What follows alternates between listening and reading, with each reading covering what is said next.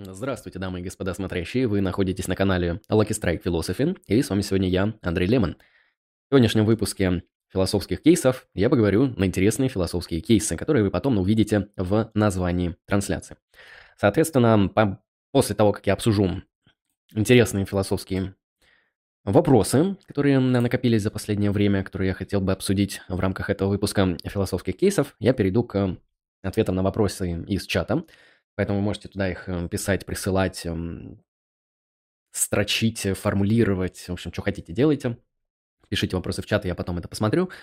А, чат у меня открыт. Если хотите, чтобы я сразу прервался на ваши вопросы, можете присылать донаты. Ссылка на Donation Alerts находится в описании. А, спасибо двум многоуважаемым людям, которые на этой неделе оформили спонсорство на Boosty. Это Артем Иванов и Дмитрий Клиукин насколько я правильно это прочитал. А благодарю, что стали спонсорами на Boosty Like Strike Philosophy. Вы получаете доступ к философскому контенту. Благо вам, удачи, счастья и здоровья. Примерно так. Не забывайте поддерживать наш канал фиатной валютой, криптовалютой по ссылкам в описании. Не забывайте оформлять спонсорство, как это сделали уже некоторые люди, потому что именно там выходит спонсорский контент для самых лучших и прекрасных спонсоров Like Strike Philosophy. А, ну и не забывайте Просто поддерживать там лайками, словами, подписками а, и другими возможными способами. Не забывайте подписываться на наш паблик ВКонтакте, где выходят интересные а, мемы, опросы, цитаты, ну и другие интересные, например, подборки книжек. Недавно вышла подборка книг по метаэтике. Там очень много подборок и по эпистемологии, и по метафизике, и по метафилософии. Поэтому, если вам интересно, все это сможете найти в нашем паблике ВКонтакте Lucky Strike Philosophy, ссылку также обнаружите в описании.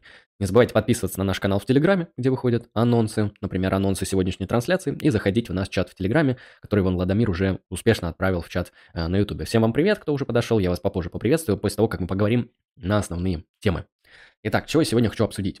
Я сегодня обсужу э, критерии хорошей теории или некоторые теоретические аспекты философии науки, или лучше сказать ценностные аспекты философии науки, и поговорю, в принципе, о том, как эм, работают хорошие научные теории, какая цель перед научными теориями э, стоит, какие ценности, какие принципы и базовые нормативные положения позволяют нам формулировать качественные научные теории. А на этот вопрос не может ответить сама наука, потому что наука не знает, какие э, критерии и ценности стоит использовать. Этим вопросом и обоснованием вопросом о том, какие эпистемические ценности для создания и построения эффективного функционирования теорий, на эти вопросы отвечает философия науки, в силу того, что частные науки не занимаются вопросами ценностей собственных теорий. Это вопрос философский. А именно об этом, во-первых, я сегодня поговорю. А с чего нужно начать? Это вопрос дискуссионный. Давайте начнем с некоторых таких э, базовых примеров, чтобы войти в эту проблематику. Мы знаем, что существуют различные научные теории. Они существовали в течение долгой истории науки. А, можем взять в примеры аристотелевскую биологию, дарвиновскую биологию и современную синтетическую теорию эволюции. Можем взять также примеры из физики, аристотелевскую физику, ньютоновскую механику и теорию относительности Эйнштейна. Это все теории, которые пытаются ответить на вопросы из своей предметной области. Да, в данном случае это а, физика и биология.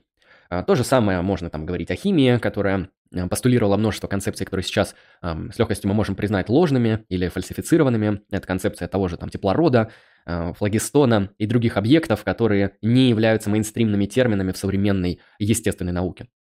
Однако перед нами стоит ну, довольно валидный вопрос, а по какому вообще критерию мы говорим, что аристотелевская физика, она хуже Эйнштейновской физики? Почему мы считаем, что дарвиновская теория эволюции, она лучше аристотелевской теории биологии, э, но хуже при этом современной синтетической теории эволюции?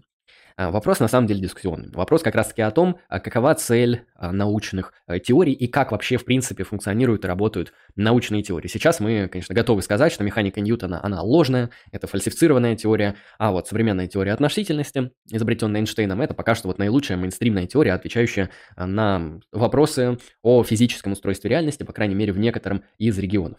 Э, вопрос, почему это так? То есть, э, неужели аристотелевская физика и механика Ньютона ничего не объясняют и не выполняют тех функций и задач, которые исполняются в Эйнштейновской физике. Да нет, вполне себе работают. Почему мы можем через аристотелевскую физику написать и движение планет. Э, да, эти планеты нам придется называть эфириальными телами, нам придется добавлять очень широкий инстру- инструментарий, нам придется прояснять огромное множество интересных таких религиозных метафизических аспектов, связанных с тем, каким образом существует эфир, в котором движутся планеты, а, и почему планеты это там самодвижущиеся а, божественные светилы, то есть почему планеты это божественные сущности, да, они естественные чисто объекты и так далее. Конечно, это будет стоять э, перед аристотелевской теорией. С другой стороны, вот мы можем сказать, смотрите, теория Аристотеля хорошо объясняет, почему планеты, они а, мыслят, она хорошо объясняет, почему планеты являются богами, почему они там более совершенны, чем люди и так далее, так далее. Вопрос, соответственно, почему механика Ньютона Ньютона и Эйнштейновская теория относительности это все не объясняет. То есть почему в теории Эйнштейна ничего не говорится про то, что планеты — это мыслящие сами себя божественные сущности. Об этом действительно ничего не говорится в механике Эйнштейна. То есть в каком-то смысле объяснительной силы у механики Эйнштейна а, намного меньше, чем у теории Аристотеля, потому что механика Эйнштейна не может объяснить, почему планеты — это мыслящие божественные сущности, в то время как модель Аристотеля это объясняет с легкостью. А модель Аристотеля в биологии, например, объясняет, почему Существуют четкие, закрепившиеся, состоявшиеся конкретные естественные виды животных. Есть виды крокодилов, слонов, кошек, собак и так далее, э, которые не нужно изменять свои какие-то сущностные характеристики, э, и наличие этих сущностных характеристик гарантирует закрепление собственного вида. То есть в этом плане какая теория лучше объясняет э, то, что у нас есть закрепленные строго определенные виды. Конечно же, теория Аристотеля, потому что теория эволюции Дарвина и современная синтетическая теория эволюции, они не могут это объяснить, потому что они не допускают то, что виды — это какие-то закрепленные сущности сущности. Виды, с их точки зрения, это изменчивые вещи. А, в этом плане а, в топике Аристотеля, в биологии Аристотеля, будет, будет ложно сказать, что наши предки а, это кто-то кроме людей. То есть мы можем сказать, что предки людей это только люди. В модели теории эволюции, предложенной Дарвином, мы можем сказать, что наши предки это рыбы, это приматы, это там различные вот такие мелкие животные и так далее. То есть мы можем сказать, что нашими предками являются существа не из нашего вида. Это очень странно, да, то есть представьте, что кто-то из ваших предков, ну там дед, мать, отец, они, наверное, же люди, да, животные, которые принадлежат к тому же виду, что и вы, но вот на самом деле какие-то люди, они соответственно, не имеют предков в виде людей. А, то есть, в конечном счете, ваши предки, вот самые древние ваши предки, не являются Э, людьми. И такое можно сказать осмысленно, только в топике биологии э, Дарвина и современной синтетической теории эволюции. То есть подобное суждение в топике Аристотеля будет выглядеть бессмысленно, потому что ты либо человек, либо ты не человек, а принадлежишь к другому виду. Соответственно, если ты человек, то все твои предки – люди по определению, потому что субстанция человека имеет четкие необходимые достаточные признаки. А, вот, как мы видим, ну, что-то как-то Эйнштейновская теория плохо объясняет мышление планет, э, как-то вот теория биологии Дарвина очень хреново объясняет, почему мы – это не какие-то закрепившиеся четкие видовые субстанции, а, и кажется, что, наверное, современная наука – это вообще помойка, то есть какой-то мусор, который непонятно зачем был изобретен, возможно, это обман великих шарлатанов, и а, не должно было происходить ничего подобного. Но нет, вы скажете мне, что я несу какую-то чепуху, абсурд, либо просто развлекаюсь над вами, приводя какие-то а, странные примеры. Очевидно, для всех современных исследователей в сфере науки, в сфере там обыденности и здравого смысла, что синтетическая теория эволюции, она все же покруче, чем э, биология Аристотеля. И вот почему, это вопрос дискуссионный. А, соответственно, какие базовые гипотезы позволят нам ответить на этот вопрос? Почему современные научные теории оказываются покруче, чем предшествующие научные теории? Ну, первое, что мы можем сказать, это то, что эти теории имеют лучшую объяснительную и предсказательную силу. Раз, они более простые. Два, они более когерентные. Три. А, я выделил аж три критерия. Итак, что я выделил? Объяснение, предсказание, простота и когерентность. Это даже не три, это четыре критерия. А, как вы видите, все эти критерии носят нормативный характер. То есть, почему мы должны считать, что теория должна быть когерентной? То есть, ну и что, если у нас некогерентная теория? Ну, предположим, она не вся некогерентная. Ну, там пару, пару моментов некогеренции находится. И что, это разве серьезная проблема для теории? А, ну и что, что наша теория там что-то не объясняет? То есть, Например, теория Эйнштейна не объясняет, почему планеты мыслят сами себя. То есть, что это делает ее плохой теорией? У нее меньше объяснительной силы в этом плане. Опять же, почему мы предпочитаем именно эти критерии? У нас есть некоторое убеждение эпистемологического характера, нормативно-эпистемологического, я бы даже сказал, что как минимум эти критерии и множество других они преследуют истинность.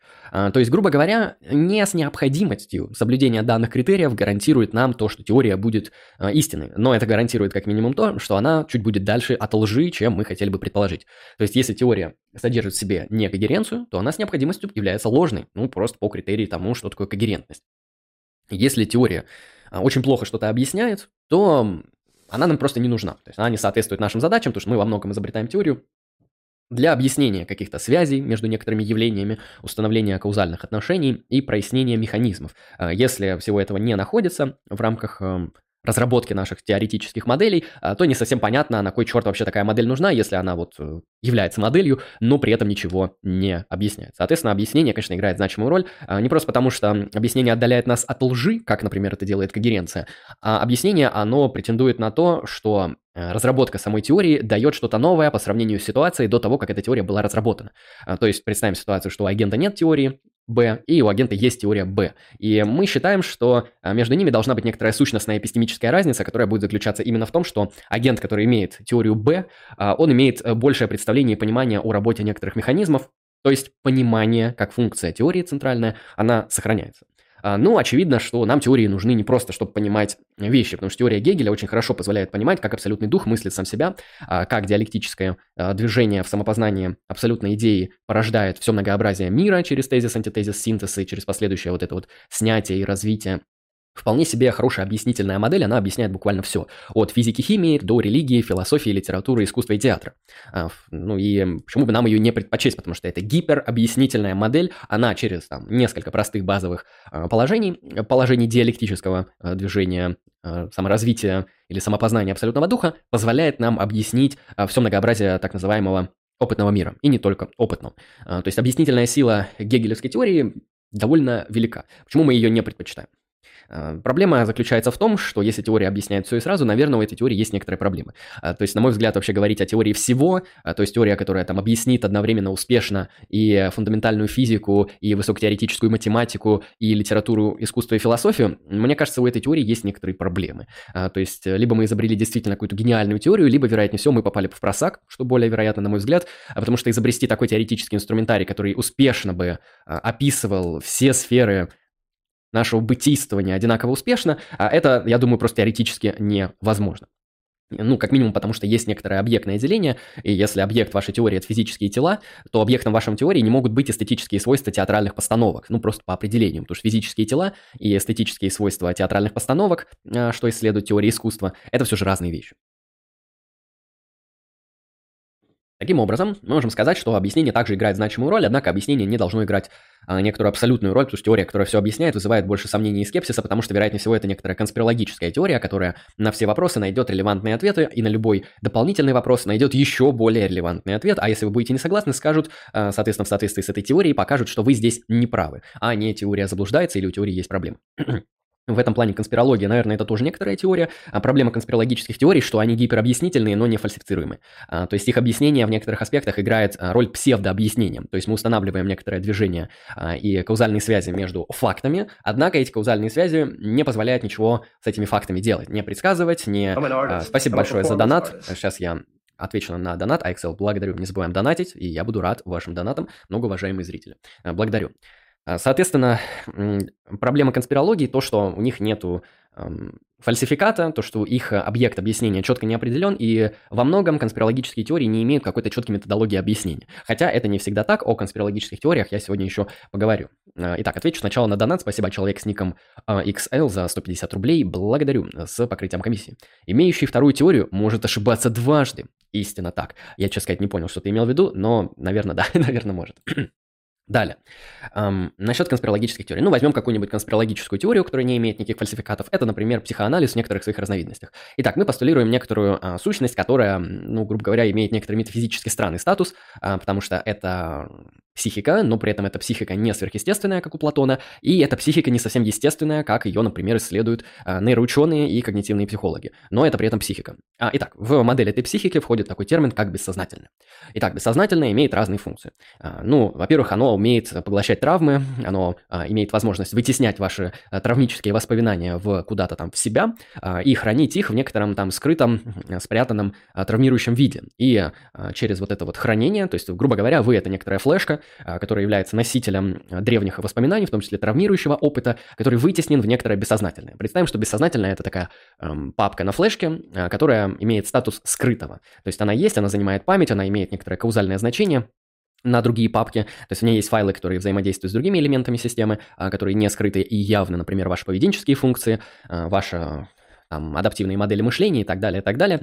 И вот это вот эм, Папка с бессознательным, а, которая скрывает ваши травмы, она и на самом деле детерминирует все ваше поведение. А почему это некоторая конспирология? А потому что, ну, довольно все просто. Мы а, устанавливаем, ну, на мой взгляд, рандомную, с их точки зрения, конечно же, нет, связь между какими-то фактами. Например, между вашим актуальным реальным типом поведения, например, вы вынуждены воздержанный э, молодой человек или не молодой человек, это, в принципе, не особо важно. Вы вынуждены воздержанный мужчина или вынуждена воздержанная женщина, и мы спрашиваем, почему вы вот попали в такую ситуацию страдания? То есть как так вот несправедливо могло произойти, что вы являетесь вынужденно воздержанным? Конечно, у меня найдется абсолютно точный теоретический ответ на дескрипцию данной ситуации и на предсказание вашего опыта. А, дело в том, что у вас есть некоторая Детская травма. Да, поэтому вот обнаружив эту детскую травму или проработав эту детскую травму, установить некоторые, а, на первый взгляд, значимые, на второй взгляд, нет взаимосвязи между вашим актуальным э, поведением и граундингом в некоторой модели э, прошлого опыта. Например, в детстве вас, э, не знаю, мать недостаточно любила, или отец недостаточно уважал, э, или бабушка называла плохим человеком, ну или еще какие-то травмирующие ситуации с вами происходили, исходя из чего вот у вас получилась такая вот детская травма. И дальше мы просто устанавливаем э, резонную взаимосвязь между вот этим травмирующим опытом П и поведенческой моделью Z, и говорим, что вы являетесь вынужденно воздержанным, потому что ваша мама в детстве вас недостаточно любила. Э, соответственно, это мы выдаем за объяснение. То есть мы говорим, почему вы вынуждены воздержаны, воздержаны, потому что у вас есть некоторая проблема э, в прошлом.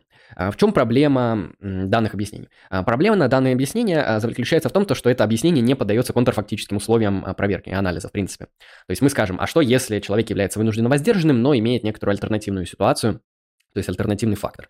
А, мы скажем, ну, это все равно будет значимый фактор. Мы можем сказать, что эти факторы имеют нечто общее. То есть э, эти факторы, например, у человека там, не мать недолюбливала, а отец недолюбливал, предположим.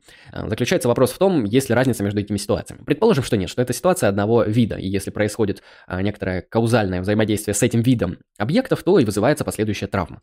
Исходя из этого, мы можем сказать, хорошо, а вот что, если мы обнаружим факт, который будет свидетельствовать о другом виде, или окажется, что этот опыт был ложным, или окажется, что этот опыт был, но следствие в виде вынужденной воздержанности у человека не произошло. А, то есть что делать с этими ситуациями? То есть проблема в том, что этот каузальный механизм, он не проходит никакие контрфактические условия. То есть мы задаем несколько мысленных экспериментов, где спрашиваем, а что если было бы все иначе, а на что получаем ответ, могло бы все равно произойти точно так же. То есть если мы говорим, что вы вынуждены воздержаны, потому что вас не любила мать, мы спрашиваем, а если бы она нас любила, можете сказать, ну вполне, может быть, вы бы остались все равно вынуждены воздержанным а, и так далее. И здесь нету ни одного контрфактического условия, которое могло бы опровергнуть данную гипотезу. То есть это по факту псевдообъяснение, потому что никакой контрфактуальный тест не проходит а, данный тип объяснений. Это серьезная проблема.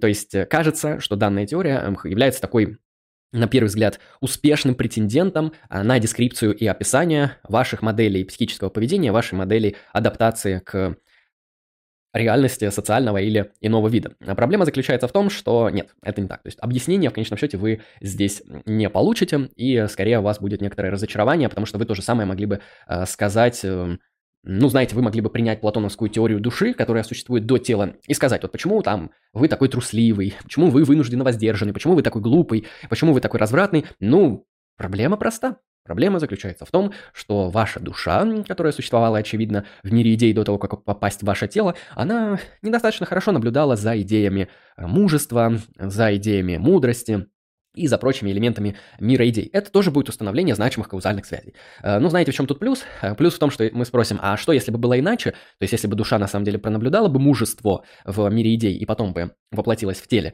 мы бы сказали, ну, конечно же, вы были бы мужественными. То есть, здесь контрфактические условия проходят, данная теория Платона, то есть, она в этом плане даже посильнее, чем любой психоанализ. Просто проблема в том, что она постулирует такую вещь, как мир идей, в котором существует ваша душа до вашего рождения. Ну, знаете, с другой стороны, эм, фрейдистские модели постулируют бессознательное, которое обладает столь же неопределенным статусом, э, как э, спиритуальный идеальный мир э, Платона. Более того, идеальный мир Платона – это, наверное, более убедительная модель, чем бессознательная. Поэтому люди, которые верят в бессознательное, Присылайте донаты, мы будем вас лечить, делать вам психоанализ. Вот то вам помощь нужна. Шучу. Так вот, продолжаем. Объяснение должно играть значимую роль, то есть объяснение должно иметь критерии фальсификации, объяснение должно устанавливать э, те связи, которые проходят контрфактические условия, для того, чтобы эти связи не были просто рандомными, как мы указали это в примере с психоаналитическими теориями и с теориями спиритуальных э, путешествий души у Платона. То есть, если есть контрфактические условия, а, если объяснение имеет фальсификаты, если объяснение устанавливает реальные значимые каузальные механизмы между А и Б событиями, даже если они носят вероятностный характер, а, то подобную теорию можно принять в силу ее а, качественного объяснения. Более того, об объяснении мы можем говорить еще а, как об абдуктивной ситуации. О ситуации, где мы говорим, что у нас есть несколько объяснений, несколько гипотез, а почему произошло вот это фактическое событие. Но абдуктивно мы выбираем ту гипотезу, которая является наиболее вероятной, то есть наиболее убедительной, наиболее релевантной, наиболее э, правдоподобной и вероятной в данной ситуации. То есть, например, произошло событие, вы припарковали свою машину, зашли домой, не знаю, там, забрать эм, наушники, возвращаетесь, через 10 э, минут, смотрите, вашей машины нет в том месте, где вы ее припарковали. У вас несколько гипотез. Первая, ее похитили злые воры-бандиты, они взломали машину, пока меня не было, и угнали ее. А вторая гипотеза, вы припарковали ее на месте для инвалидов, а, хотя у вас не было значка инвалидов. У вас возникает вторая гипотеза, что ее забрали полицейские. Ее забрали а, полицейские, которые как раз мимо проезжали а, с эвакуатором, и вот они сразу ее хоп, тупо за 10 минут быстренько забрали. Ну или, предположим, там 30 минут, чтобы вы там не делали акцент на вот эти темпоральные рамки. Ну и третья гипотеза, которая, ну, очевидно, является более убедительной. Дело в том, что в мире происходит классовая борьба, и ваша машина, она отражает некоторый ваш э, социальный статус, Поэтому ее похитили рептилоиды, потому что рептилоиды, они не, очень не любят людей, которые являются владельцами автомобилей по понятным причинам, потому что они представители э, мирового пролетарского ядра цивилизации. А, ну, то есть ее похитили рептилоиды с помощью специальной похитительной пушки. То есть она выстреливает в машину, машина такая хопа, испаряется и сразу попадает на рептилоидную планету Нибиру-28 или 228. А, это вполне себе тоже гипотеза, объяснительная гипотеза, почему пропала ваша машина. Ваш друг спрашивает, куда делась твоя тачка, братан, только оставила, а мы же нам ехать надо, и что делать теперь? Ты говоришь, ну, блин, ну, рептилоиды украли, что делать теперь там? Мы же не вернем ее с Нибиру. По-другому никак. А, по принципу абдукции мы можем сказать, что третья гипотеза явно менее вероятна, явно менее правдоподобна. Хотя она является абсолютно а, конспирологической. А, соответственно, первая гипотеза тоже менее вероятна, потому что у вас не такой-то и криминальный район, чтобы здесь люди посреди белого дня угоняли вашу машину. А вот то, что вы ее припарковали не туда, ее за это на штрафстоянку увезли, это вполне себе абдуктивно более э, успешная гипотеза при объяснении данной ситуации. Поэтому абдуктивные принципы при построении теории, они гласят, что вы... Спасибо большое за донат, сейчас отвечу, благодарю. Эти принципы гласят то, что вам просто-напросто необходимо делать акцент на отбор именно тех гипотез, во-первых, которые можно проверить, да, потому что не нужно проверять, действительно ли вашу тачку угнали на Нибира, то есть вам не нужно ее проверять, вам нужно откинуть эту гипотезу. Но почему? Потому что она неубедительна, она маловероятна, она, вероятнее всего, невозможна на самом деле, а не просто маловероятна, и она неправдоподобна. То есть чаще машины э, убирают с того места, где вы их парканули, потому что вы парканулись на том месте, за который может прилететь штраф, а не потому что ее украли инопланетяне или воры. Поэтому принцип абдукции также важен для построения хорошей качественной теории. Абдукция это, если что, принцип наилучшего объяснения, и это нормативный эпистемологический принцип. Не думайте, что это просто какие-то, я сейчас а, перечисляю такие вещи, которые являются дескриптивными. Нет, сейчас мы занимаемся нормативной эпистемологией, то есть мы говорим о той сфере ценностей, а, которая гарантирует нам преследование хороших, качественных научных теорий. А сейчас я отвечу на донат от человека с ником Слик, 300 рублей. Спасибо большое. Здравствуйте, здравствуй. Подскажите, пожалуйста, существуют ли какие-нибудь философские труды, работы, которые касаются таких как проблем, как депрессия и одиночество? А если еще точнее, то работы, в которых так или иначе описаны процессы продление таких недугов. Спасибо. А, честно сказать, я не уверен, что ты найдешь хорошие работы по философии в этой сфере, потому что я видел какую-то работу аналитического философа по философии скуки, но я не видел вот по анализу депрессии и одиночества. Если тебе просто хочется погрузиться в работы философов, которые, а, наверное, наилучшим образом эксплицируют данное настроение вот этой вот заброшенности, потерянности, одиночества, а, тоски, депрессивности в конечном счете, хотя депрессия это скорее клинический термин, тогда я тебе советую ознакомиться с работами э, экзистенциалистов, это Жан-Поль Сартер и Альбер Камю. Э, ты можешь ознакомиться и с их философскими работами, хотя они могут показаться тебе сложными, особенно работа «Бытие и ничто» Сартера. Но вот «Бунтующий человек», «Миф о Сизифе» вполне очень простые, литературно нагроможденные философские вроде как работы, и можешь почитать их литературные произведения. А литературные произведения вот Сартера, Камю, наверное, очень хорошо позволяют а, как-то глубже понять этот опыт изнутри. То есть, если тебе интересно, вот как философы с этим пересекались, тогда Сартер, Камю, Emil Czoran обратись к этому автору также, и некоторые работы эм, Артура Шпингаура. Э, «Мир как воля представление», вероятнее всего, покажется тебе очень сложной концептуально нагруженной работой, но ее также можешь прочитать, но советую начинать с афоризмов житейской волкости, ой, простите, с афоризмов житейской мудрости. Э, там будет чуть более просто. Примерно так я отвечу на твой вопрос, благодарю за 300 рублей, но смотри, э, у меня личный совет, когда вы задаетесь вопросами, связанными с одиночеством, с там, депрессией, вот с такими вещами, а тебе лучше обратиться к психологам, а, нежели к философам, потому что философы, они занимаются концептуализации бытия, то есть самых фундаментальных вопросов. Одиночество – это психологический вопрос, это не очень фундаментальный вопрос. А философы, они больше делают акцент на вопросы, связанные там с граундингом реальности, метафизикой, с граундингом познания, эпистемология, ну и с граундингом нормативных теорий, ценностей, там, добра и прочего. Так что это теория ценностей. И, как видишь, одиночество, если здесь где-то и может быть обнаружено, то очень косвенно и очень мало. В этом плане за этими вопросами лучше действительно обратиться к психологам, к психоаналитикам. Вот они с этим намного лучше работают, на мой взгляд, по крайней мере. Спасибо за 300 рублей. Не забывайте присылать донаты. И те, кто уже присылает донаты, благодарю вам. И не забывайте оформлять спонсорство по ссылке в описании и ставить лайки трансляции. Мы продолжим. А, мы перечислили когеренцию, мы перечислили объяснение, но теперь давайте еще перечислим один важный аспект. А, очень важный аспект. Там спрашивают, абдукция и бритва оком тождественны? Нет, они не тождественны. Я потом покажу, в чем между ними разница, потому что принцип простоты и принцип наилучшего объяснения – это два эпистемически разных а, принципа, причем очень сильно разные. Бритва оком, она еще называется не только принципом простоты, а принципом экономии. Итак, кто такой у нас принцип, принцип э, не принцип, а способность теории давать не только наилучшее объяснение, но и наилучшее предсказание. А что такое вообще предсказательная мощность или предсказательная сила различных теорий? А, ну, очевидно. То есть, если теория умеет что-то предсказывать, то она имеет предсказательную силу. И эту предсказательную силу даже можно померить э, через э, индуктивную, индуктивную выборку.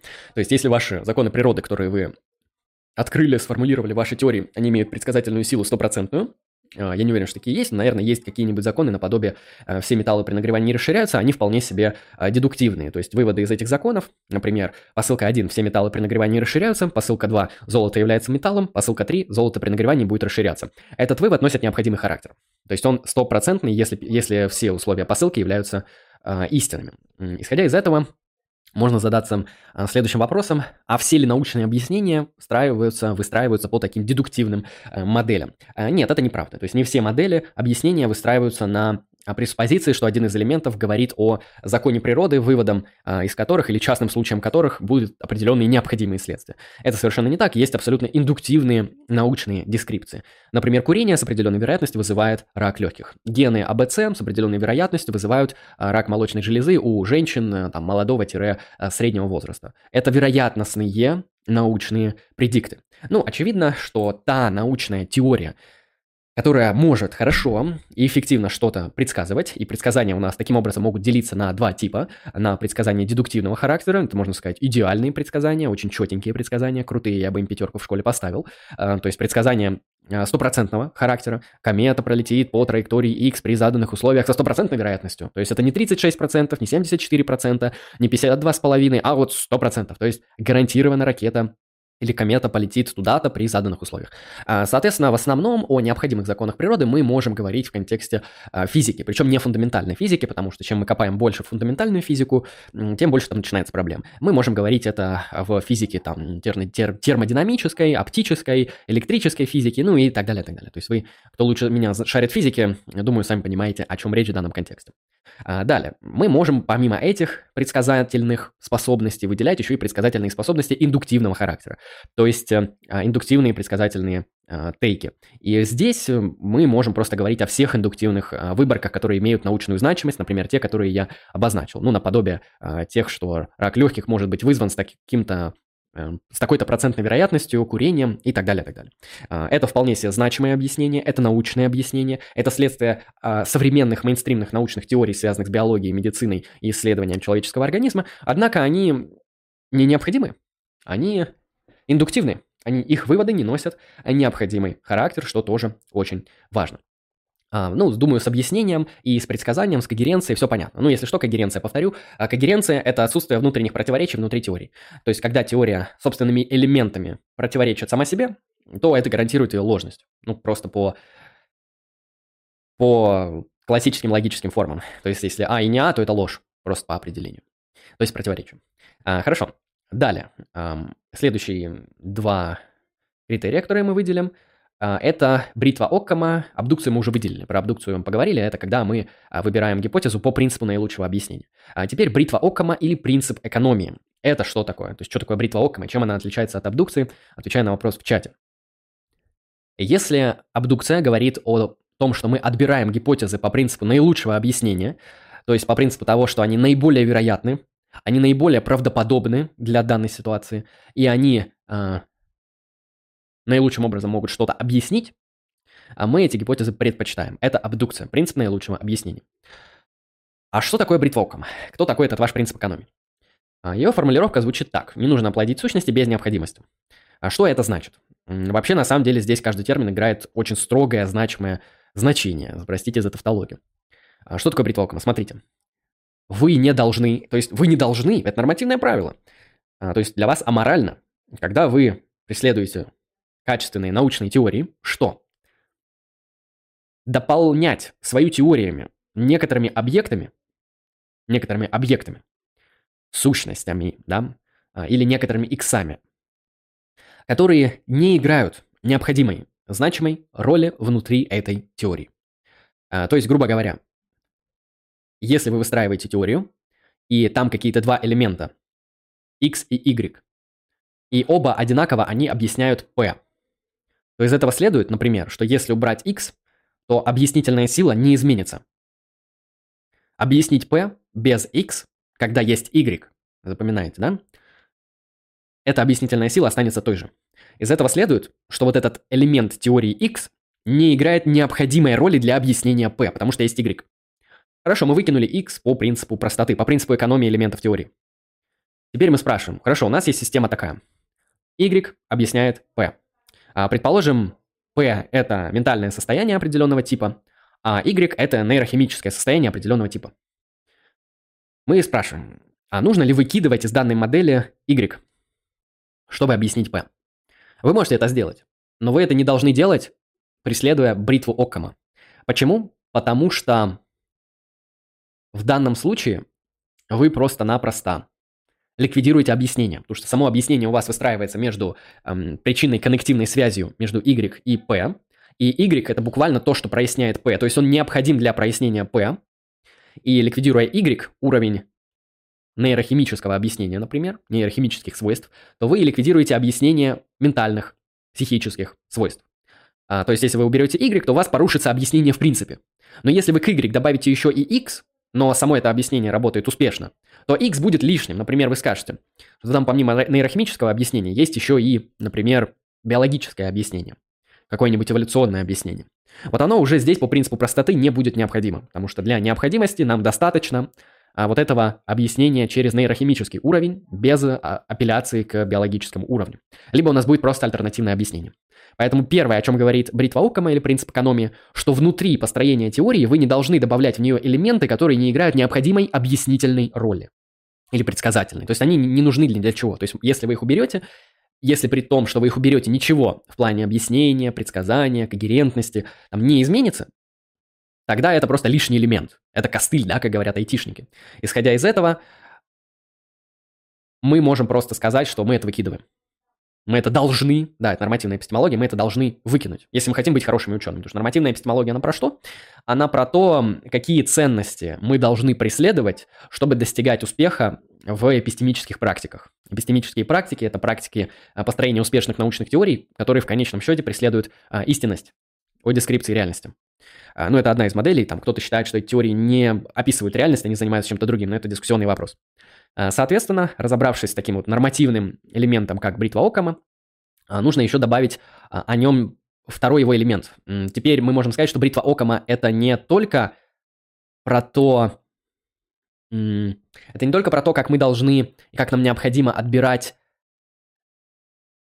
теории внутри друг друга, то есть, э, я неправильно сказал, а как нам необходимо фильтровать э, теорию внутри, бритва Окама, она еще и про то, как нам нужно а, демаркировать и отбирать теории между друг другом.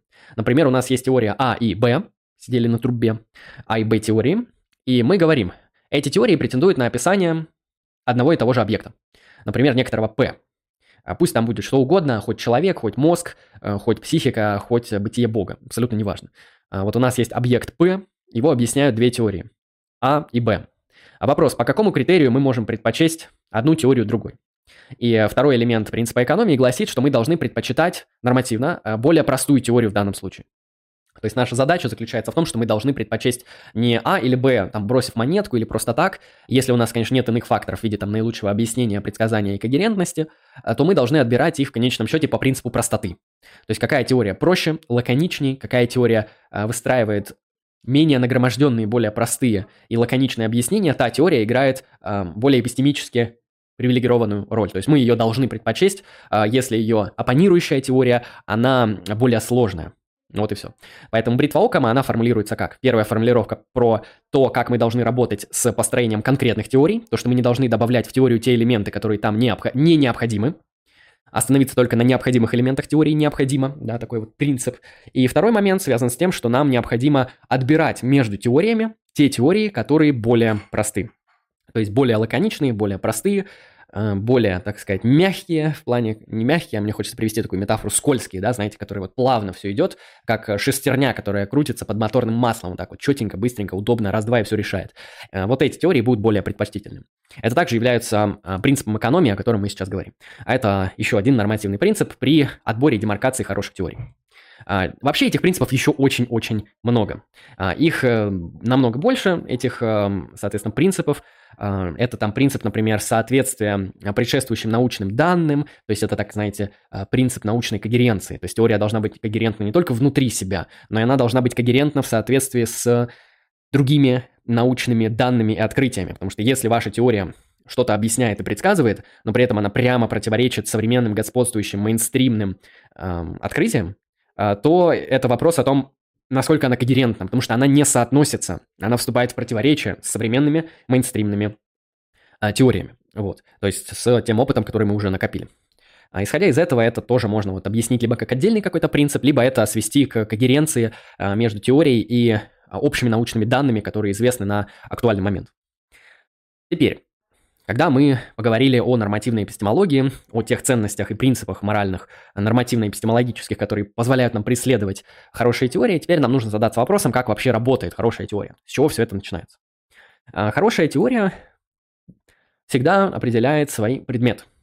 Что значит определить предмет? Значит задать область базовых данных.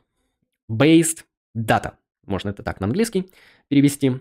Область базовых данных. Кто такие эти ваши базовые данные? А, базовые данные – это предмет вашего исследования, буквально. В этом плане базовые данные – это некоторые факты. А, это не обязательно факты там, эмпирические, это могут быть факты а, математические, это могут быть какие-то еще другие факты. Вот у вас есть определенный набор или множество базовых данных. Я, насколько знаю, вот этот термин base data и данные, они используются в программировании. Вполне себе то же самое мы можем использовать в философии науки. Мы берем базовые данные и закрепляем их как наш предмет. Например, базовыми данными химии является вся химическая реальность. А, то есть все элементы, которые не выше биологии и не ниже физики. А, то есть химическая реальность. А, это базовые данные. То есть базовые данные химических некоторых элементов, взаимоотношений и связи. И хорошая химическая теория – это та, которая просто проясняет хорошо эти данные. Таким образом, что вообще такое научная теория? Научная теория, и кто такой ученый?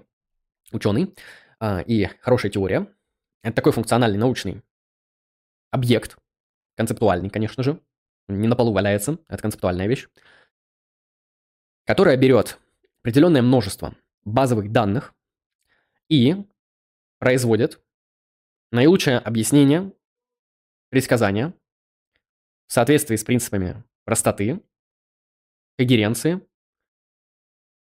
этих базовых данных. В этом плане Теория – это не шибко-то и сложная вещь, и очень сложно построить. Но сама по себе теория – это просто-напросто концептуальная схема, которая проясняет определенные базовые данные. Это может быть химические базовые данные, проясненные такой теорией, как химическая наука. Это могут быть базовые данные социологии, например, э, демографическая выборка за последние 10 лет. Это базовые данные и нам нужна социологическая теория, которая их как-то объяснит, впишет в какую-то модель. Вот знаете, вписать в модель базовые данные, на правах модели, конечно же.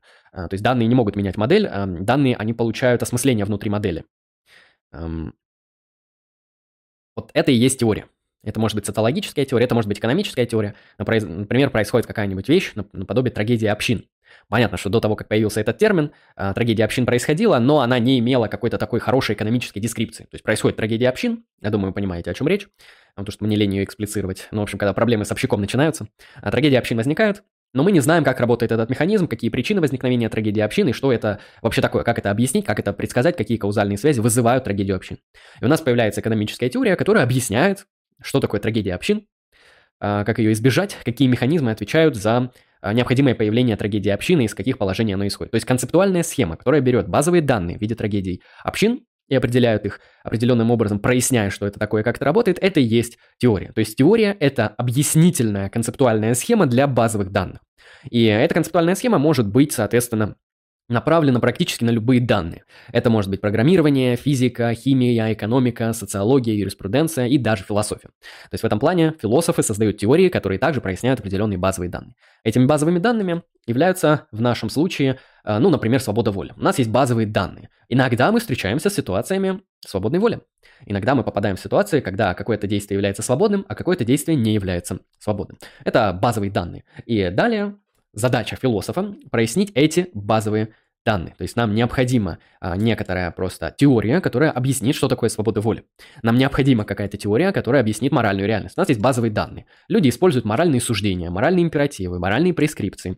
А, моральные дескрипции в том числе. А, люди говорят о моральности или о моральности поведения, черт характера, структуре институтов и так далее. И далее нам нужно задаться вопросом. Вот у нас есть базовые данные. Базовые данные моральной реальности, которые связаны с лингвистическими актами, с поведенческими актами и с некоторыми социально-регулятивными актами наподобие институтов моральной ответственности, и демаркации и усиления или ослабления моральной мотивации по отношению к тем или иным поступкам.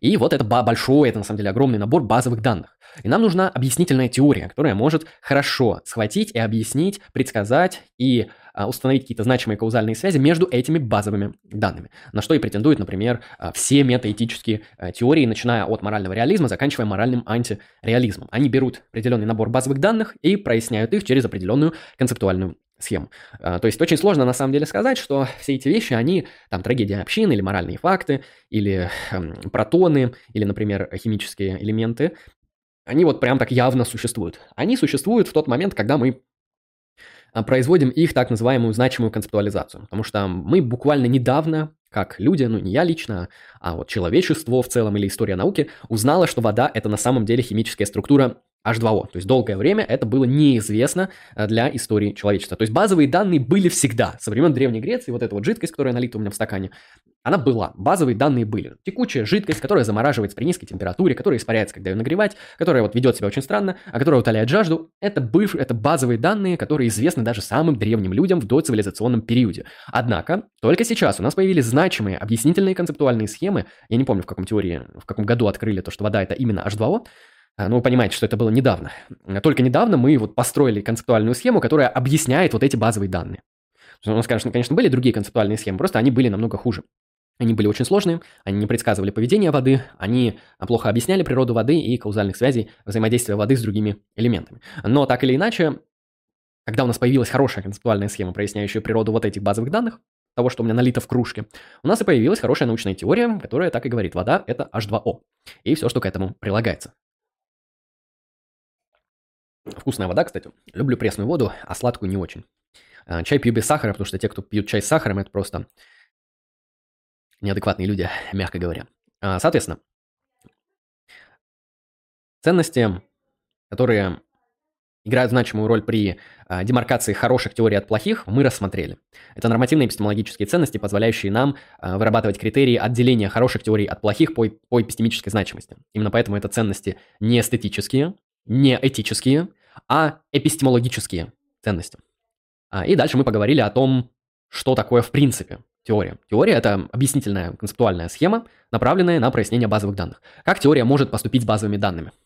Она их может, ну, понятно, что она их не может избежать, потому что если она берет какой-то набор базовых данных, это значит, что именно этот набор она будет прояснять. Что будет входить в ее прояснение?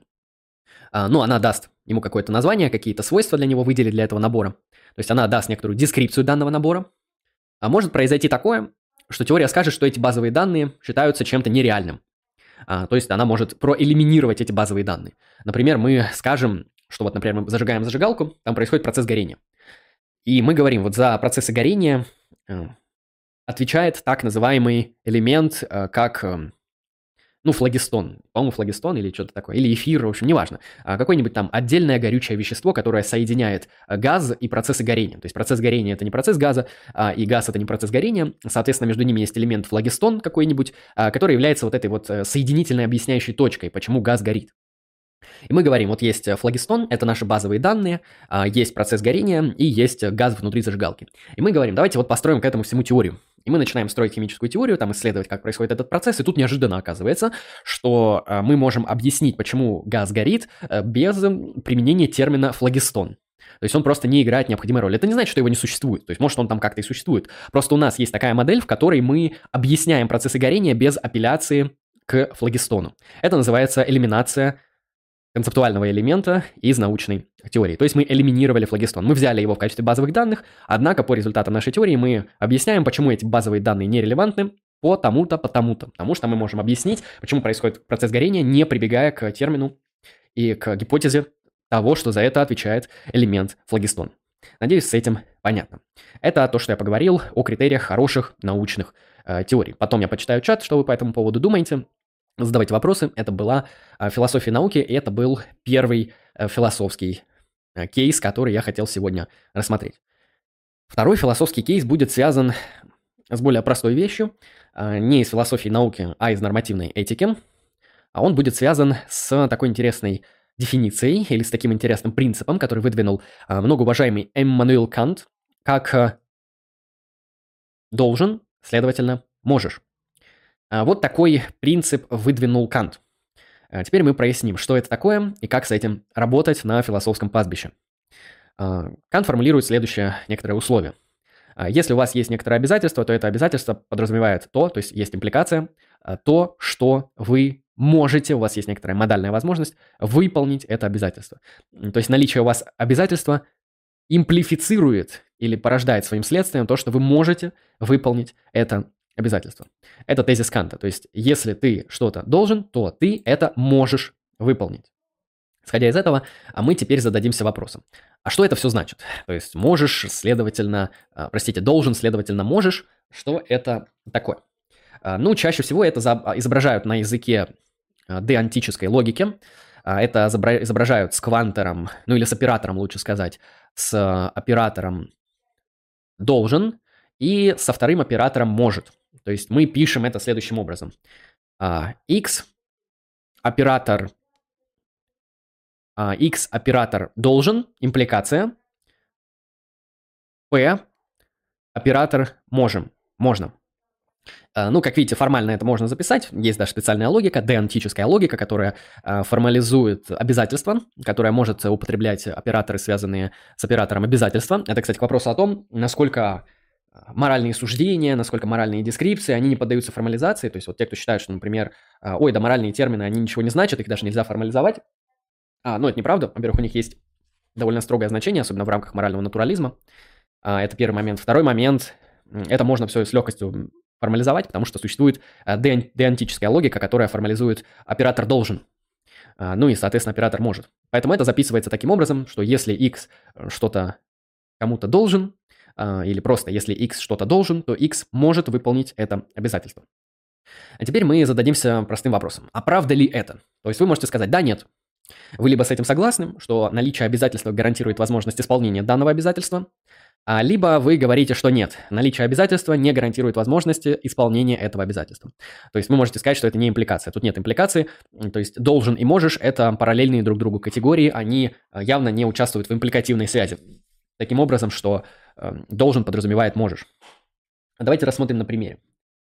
Например, вы можете занять кому-то денег. У вас есть такая модальная возможность, потому что у вас имеется финансы, например, там, а, тысячу рублей. У вас имеется такая финансовая точка или такой финансовый объект, как 1000 рублей. У вас в то же время есть друг, который э, говорит вам, соответственно, э, братан, помоги, ты мой друг, братишка, там, Кент и так далее, займи мне косарь, я тебе там через неделю верну. Да, займи косарь, как говорится. Потом он занимает этот косарь у 20 друзей и исчезает из бытия. Но не об этом будет речь. А речь будет о том, а, что значит занять ему деньги. А, то есть, если есть у вас модальная возможность занять ему деньги, эм, и вы ему занимаете эти деньги, то у нас довольно все просто. То есть вы а, должны потребовать с него возврат этих денег, а он должен их вернуть, а вы, соответственно, можете это все сделать. Или возьмем обратный случай, не там, где вы занимаете деньги другому человеку, а когда вы у другого человека занимаете деньги. Например, вы тот самый друг, который приходит к другому другу и говорит, эй, братан, займи мне косарь и так далее. А, и, соответственно, вы занимаете у него тысячу, он вам ее дает. Что из этого следует? Из этого следует довольно простая ситуация. Из этого следует, что вы должны ему вернуть деньги, и вы можете ему вернуть деньги. Тогда это обязательство имеет силу. То есть, если на вас есть обязательство, оно подразумевает импликативно то, что вы еще и должны его а, исполнить. Ну, чисто на вот языке диантической логики и вот эта импликация, о которой я сейчас говорю. Должен, следовательно, можешь. И эм, из этого просто следует, что если у вас есть такая возможность, то вы обязаны вернуть. Но что делать, если, например, такой возможности нет? например, может ли быть обязательство, когда нет возможности исполнить обязательство? А, например, представьте ситуацию, где вы со своей девушкой стоите на балконе и смотрите на а, красивую огромную луну, да, и вы говорите, она такая прекрасная, как ваши глаза, как океаны и морские впадины, ну, в общем, как вот этот весь типичный набор комплиментов, на котором мы рассказывали на вебинаре про пикап. Исходя из этого, вот вы предлагаете своей прекрасной девушке довольно такую простую э, реальное обязательство. Такой говорит, «Э, хочешь, я завтра для тебя э, уроню Луну на Землю. вот, или там, я обещаю уронить тебе Луну на Землю. Это будет мое обещание. Ну, кстати, недавно, этот как он, криптовалюта Луна очень сильно упала, поэтому, наверное, кто-то пообещал уронить Луну на Землю, и она прям жестко так бухнулась, и, походу, уже и не встанет. Вот, предположим, кто-то имел в виду не эм, стейблкоин и не, э, как его называют, эм, не криптовалюта Луна, а кто-то имел в виду географический вот этот вот объект в виде спутника, космический объект в виде спутника Земли. Вот он говорит, я уроню для тебя Луну завтра, обещаю. А, то есть это вроде как обещание, потому что человек говорит, я обещаю тебе сделать X. А, он накладывает на себя определенный тип обязательства. Однако по определенным физическим законам очевидно, что это обязательство невозможно исполнить. А, на что, соответственно, девушка говорит, ха-ха-ха, ты шутник, это очень смешно, а, но я не восприму это обязательство всерьез, потому что а, мир устроен так, что ты не можешь уронить Луну на Землю.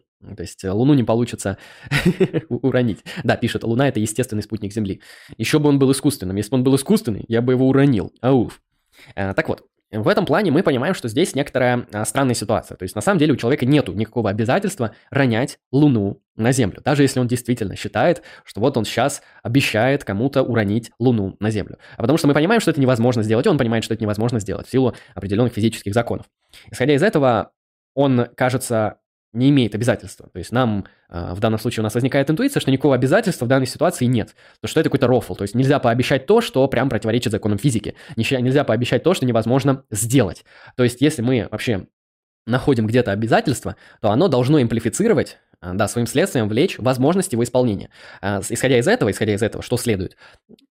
Из этого следует то, что обязательство, которое не сможет проэкземплифи... Э, про...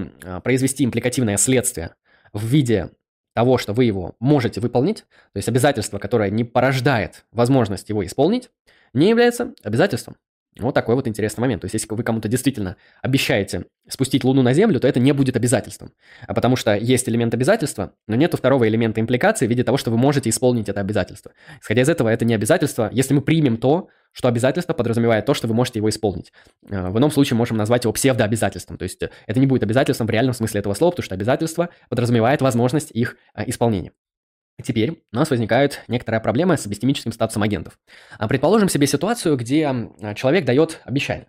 Например, он звонит своему другу, говорит такой, «Эй, братан, чё, кого?» Ну и так далее. Говорит такой, давай завтра встретимся. Завтра в 12 часов в центре твоего города я приеду.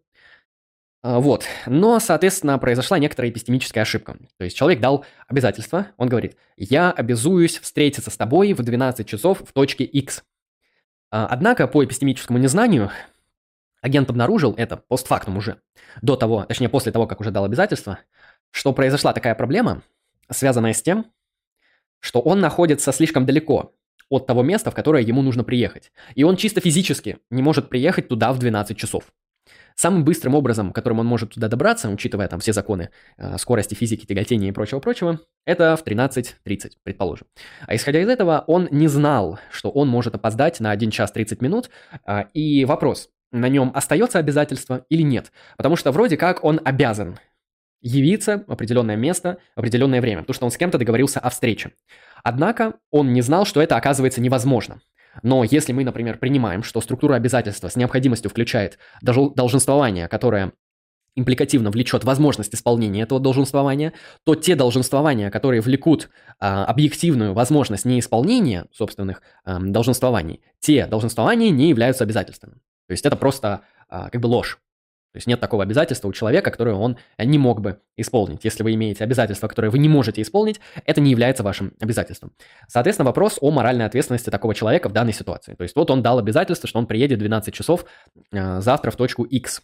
он не может это сделать, потом он узнал это постфактум. То есть у него произошла некоторая эпистемическая ошибка, он э, не смог правильно рассчитать э, время и приехал самым ранним образом в час 30. То есть он опоздал на час 30. Можно ли его обвинить за то, что он опоздал? Можно ли сказать, что он не исполнил свое обещание? Можно ли сказать, что он в принципе находился под обещанием э, в данной ситуации? Или здесь есть некоторая подмена, и у него не было обещания, у него есть некоторый дефитер, да, дефитер, который является ослабителем его моральной ответственности или просто нивелятором моральной ответственности в виде того, что он ошибся, и фактическое положение дел таково, что он просто-напросто не мог а, поступить иначе. То есть, раз такой возможности объективно не наблюдалось, то и обещание приехать в 12 у него нет. То и претензии к обвинению и наложению моральной ответственности на данного человека, опять же, мы не можем иметь. Поэтому все зависит от того, насколько вы считаете обоснованным считать, что наличие обязательства импликативно гарантирует наличие у вас соответственно, возможности исполнить это обязательство. Ну, то есть я думаю, как вы знаете, как работает импликация. Если первый элемент импликации истинный, то и второй элемент импликации с необходимостью истинный. То есть наличие у вас обещания гарантирует то, что вы можете его исполнить. Если вы имеете обещание, которое нельзя исполнить, является ли оно обещанием или нет? А, в принципе, как мы должны относиться к этой импликации. Должны ли мы считать, что обещания могут быть без возможности их исполнения? Если же мы считаем, что если есть обещание, вы можете его исполнить, тогда у нас возникают некоторые проблемы, связанные с тем, вот что если человек пообещает приехать 12, но он не может приехать 12. Он виноват или нет, он обещал или не обещал. У него псевдообещание и ква- квазиобещание или реальное обещание, которое он нарушил. Можно ли его за это обвинять а, или нет? Можно ли а, действительно таким образом а, считать, что обещание, что я обещаю, там, не знаю, уронить Луну на Землю, это осмысленные обещания. Это обещание или это псевдообещание? Вопрос дискуссионный. Пишите в комментарии, что думаете по данному кейсу. Итого, сегодня я поговорил о критериях хороших теорий и о философии науки, и также поговорил о проблеме в метаэтике, наверное, будет лучше сказать, а, о проблеме, связанной с тем, каким образом работает импликация «должен», следовательно, «можешь». Если мы ее принимаем, могут возникать некоторые следствия. Если мы ее не принимаем, также могут возникать некоторые странные следствия, что мы осмысленно можем пообещать то, что невозможно исполнить. А, так что вот такие вот сегодня дискуссионные кейсы были подняты. А теперь я перейду к чату, немного поотвечаю на чат, задавайте свои вопросы. А, и после того, как я прочитаю чат, я завершу сегодняшнюю трансляцию.